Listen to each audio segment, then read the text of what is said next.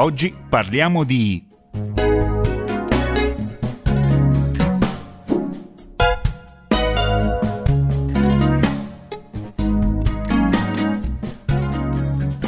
Un saluto da Raffaella Coghe. Oggi parliamo di disturbi solitamente diagnosticati per la prima volta nell'infanzia, nella fanciullezza o nell'adolescenza. La maggior parte dei soggetti con questi disturbi viene diagnosticato durante la fanciullezza, anche se molti passi sono stati fatti in tema di diagnosi nell'infanzia. Classifichiamo i disturbi in ritardo mentale, quando il funzionamento intellettivo è al di sotto della media, un quoziente intellettivo di circa 70 o inferiore ottenuto con un test di intelligenza individuale. Nel ritardo mentale c'è una compromissione nel funzionamento adattivo attuale in almeno due aree che sono la comunicazione, la cura della persona, la vita in famiglia, le capacità sociali, l'uso delle risorse nella comunità, l'autodeterminazione, la capacità di funzionamento scolastico, lavorativo e la salute. Si distinguono un ritardo mentale lieve se il quoziente intellettivo è tra 55 e 70, per passare invece ad un ritardo gravissimo se il quoziente intellettivo è al di sotto di un punteggio di 25. Ci sono poi disturbi dell'apprendimento che vengono diagnosticati quando i risultati ottenuti dal soggetto in un test che indaga sulla lettura, sul calcolo o sulla scrittura risultano significativamente al di sotto di quanto previsto in base all'età, all'istruzione e al livello intellettivo. A questo disturbo possono essere associati scarsa autostima e un deficit delle capacità sociali. Gli adulti con questo disturbo possono avere notevoli disturbi nel lavoro e nell'adattamento sociale. Prendiamo in esame il disturbo della lettura. La caratteristica fondamentale è data dal fatto che il livello di capacità di leggere raggiunto si situa sostanzialmente al di sotto di quanto ci si aspetterebbe dall'età cronologica del soggetto. L'anomalia interferisce in modo significativo con l'apprendimento scolastico o con le attività della vita quotidiana che richiedono capacità di lettura. Se è presente un deficit sensoriale, le difficoltà di lettura vanno al di là di quelle di solito associate con esso. La lettura è di solito associata con distorsioni, sostituzioni o omissioni. Sono presenti errori di comprensione e lentezza. A tale disturbo spesso è associata il disturbo del calcolo. Un altro disturbo caratteristico e diagnosticato in età scolare è il disturbo dello sviluppo della coordinazione. Le prestazioni nelle attività quotidiane che richiedono coordinazione motoria sono sostanzialmente inferiori rispetto a quanto previsto in base all'età cronologica del soggetto e alla valutazione psicometrica del quoziente intellettivo. Questo può manifestarsi con un notevole ritardo nel raggiungimento di tappe motorie fondamentali. E questi soggetti praticamente possono far cadere gli oggetti, avere atteggiamenti di goffaggine oppure la calligrafia poco chiara e comprensibile. Andiamo avanti poi con altri disturbi che rientrano tra i disturbi della comunicazione e iniziamo con il disturbo dell'espressione del linguaggio. I punteggi ottenuti da questi soggetti con le misurazioni standard sono bassi il vocabolario è notevolmente limitato, ci sono errori di coniugazione dei verbi, difficoltà nel ricordare parole o nel comporre frasi di lunghezza adeguata a livello di sviluppo. Le difficoltà nell'espressione del linguaggio interferiscono con i risultati scolastici o lavorativi o nella comunicazione sociale. Se è presente ritardo mentale, deficit motorio della parola e deficit sensoriale, oppure una deprivazione ambientale, le difficoltà del linguaggio vanno al di là di quelle che di solito sono associate con questi problemi. Un altro disturbo è quello misto dell'espressione e della ricezione del linguaggio. I punteggi ottenuti da misurazioni standardizzate sono bassi sia per la ricezione che per l'espressione del linguaggio. I sintomi includono quelli del disturbo dell'espressione del linguaggio, così come le difficoltà a capire parole, frasi o categorie speciali di parole. Le difficoltà interferiscono in modo significativo con i risultati scolastici o lavorativi.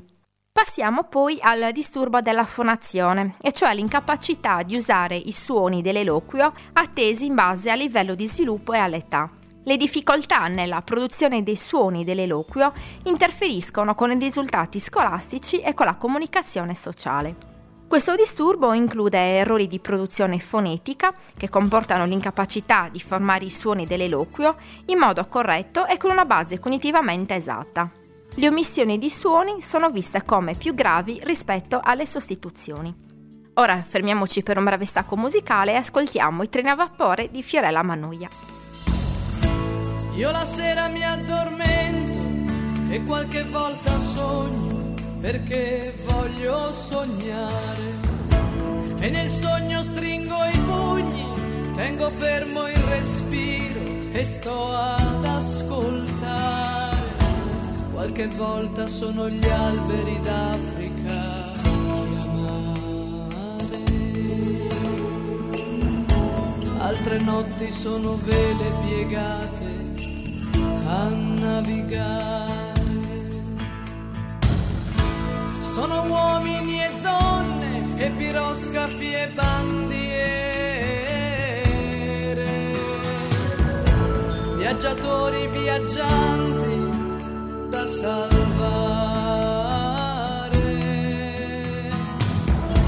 delle città importanti mi ricordo Milano, livida e sprofondata per sua stessa mano. Se l'amore che avevo non sa più il mio nome, e se l'amore che avevo non sa più il mio nome,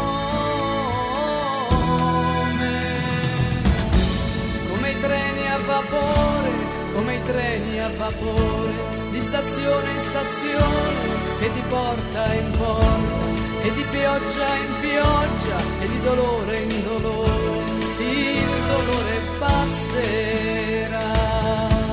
Come i treni a vapore come i treni a vapore il dolore passerà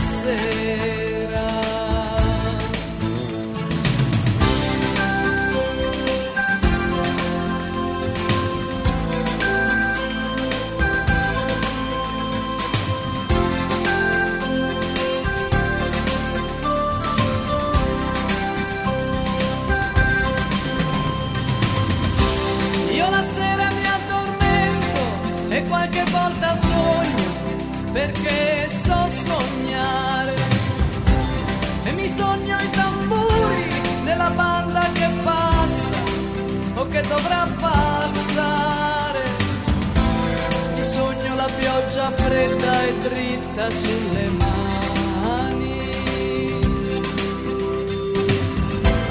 I ragazzi della scuola che partono già domani. Sogno i sognatori che aspettano la primavera o qualche altra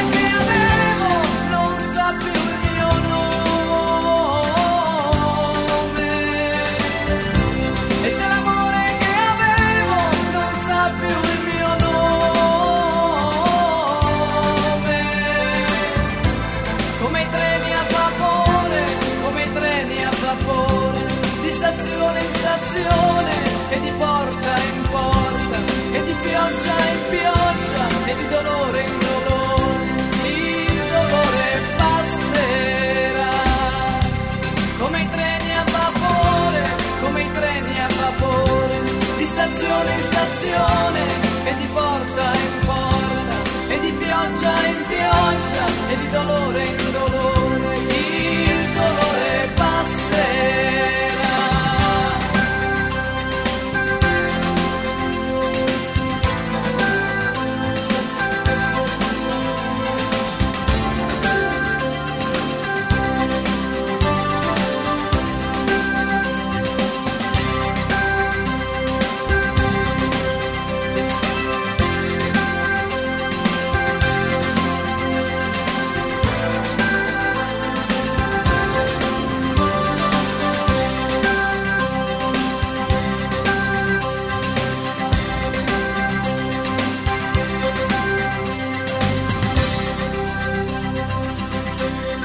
Ben ritrovati allo spazio dedicato alla psicologia. Oggi stiamo parlando dei disturbi della comunicazione e dei disturbi che eh, si presentano nella fanciullezza, nell'adolescenza e nell'infanzia.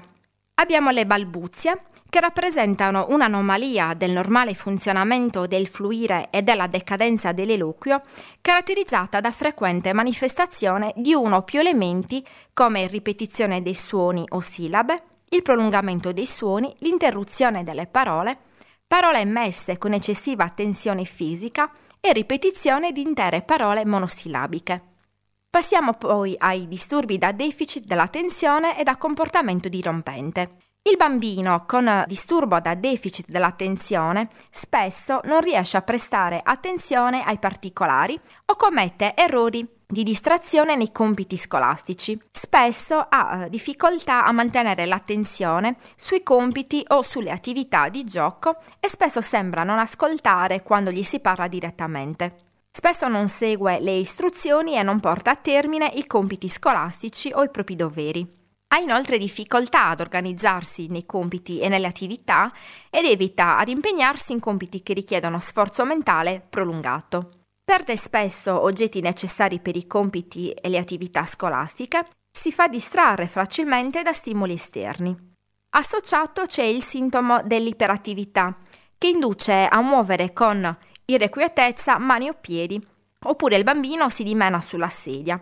Spesso salta dovunque in modo eccessivo in situazioni in cui è fuori luogo. Spesso il bambino ha difficoltà a giocare o a dedicarsi a divertimenti in modo tranquillo si sente sotto pressione e agisce come se fosse motorizzato. L'impulsività di questi soggetti porta a sparare le risposte prima che le domande siano state formulate e questi bambini hanno difficoltà ad attendere il proprio turno, interrompono gli altri o sono invadenti nei confronti dei compagni. Le caratteristiche variano a seconda dell'età e del livello di sviluppo e possono includere scarsa tolleranza alla frustrazione, eccessi di ira, prepotenza, l'abilità d'umore e rifiuto da parte dei coetanei.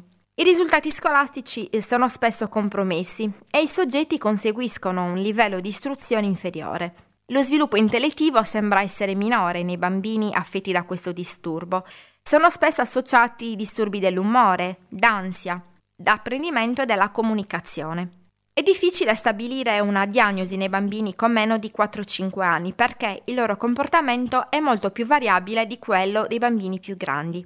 Nella tarda fanciullezza o nella prima adolescenza i segni d'attività motoria sono eccessivi e grossolani e i sintomi di iperattività possono essere limitati a agitazione e nervosismo interiore. Nell'età adulta l'impazienza può eh, comportare difficoltà a partecipare ad attività sedentarie o a evitare situazioni che limitino l'attività di comportamento spontaneo. I genitori solitamente osservano un'eccessiva attività motoria quando i bambini muovono i primi passi. Di solito il disturbo viene diagnosticato per la prima volta durante le scuole elementari e i sintomi si accentuano nella tarda adolescenza e nell'età adulta. Abbiamo poi i disturbi della condotta, che consistono in una modalità di comportamento ripetitivo e persistente, in cui i diritti fondamentali degli altri o le principali norme o regole societarie appropriate per l'età vengono violati. Abbiamo poi disturbi della condotta che consistono in una modalità di comportamento ripetitiva e persistente in cui i diritti fondamentali degli altri o le principali norme o regole societarie appropriate per l'età vengono violati come manifestano dalla presenza di tre o più criteri che riguardano le aggressioni a persone o animali. Spesso il soggetto con questo disturbo minaccia o intimorisce gli altri dando inizio a colluttazioni fisiche, oppure sono crudeli fisicamente con gli altri, hanno rubato affrontando con aggressione la vittima, hanno usato un'arma che può creare seri danni fisici ad altri, per esempio bastoni, spranghe, sono stati fisicamente crudeli con gli animali, hanno rubato articoli di valore oppure sono entrati in domicili altrui. Spesso questi soggetti trascorrono fuori la notte nonostante le proibizioni dei genitori con inizio prima dei 13 anni di età, oppure sono fuggiti da casa di notte almeno due volte mentre vivevano a casa dei genitori. Spesso marinano la scuola con inizio prima dei 13 anni di età. Questi soggetti possono avere scarsa empatia e scarsa attenzione per i sentimenti e il benessere degli altri. Bene, per oggi è tutto, l'appuntamento con la psicologia per la settimana prossima. Vi ricordo l'appuntamento del lunedì alle 19.10 in replica il martedì alle 8.30. Buon proseguimento d'ascolto sulle frequenze di Radio Calaritana.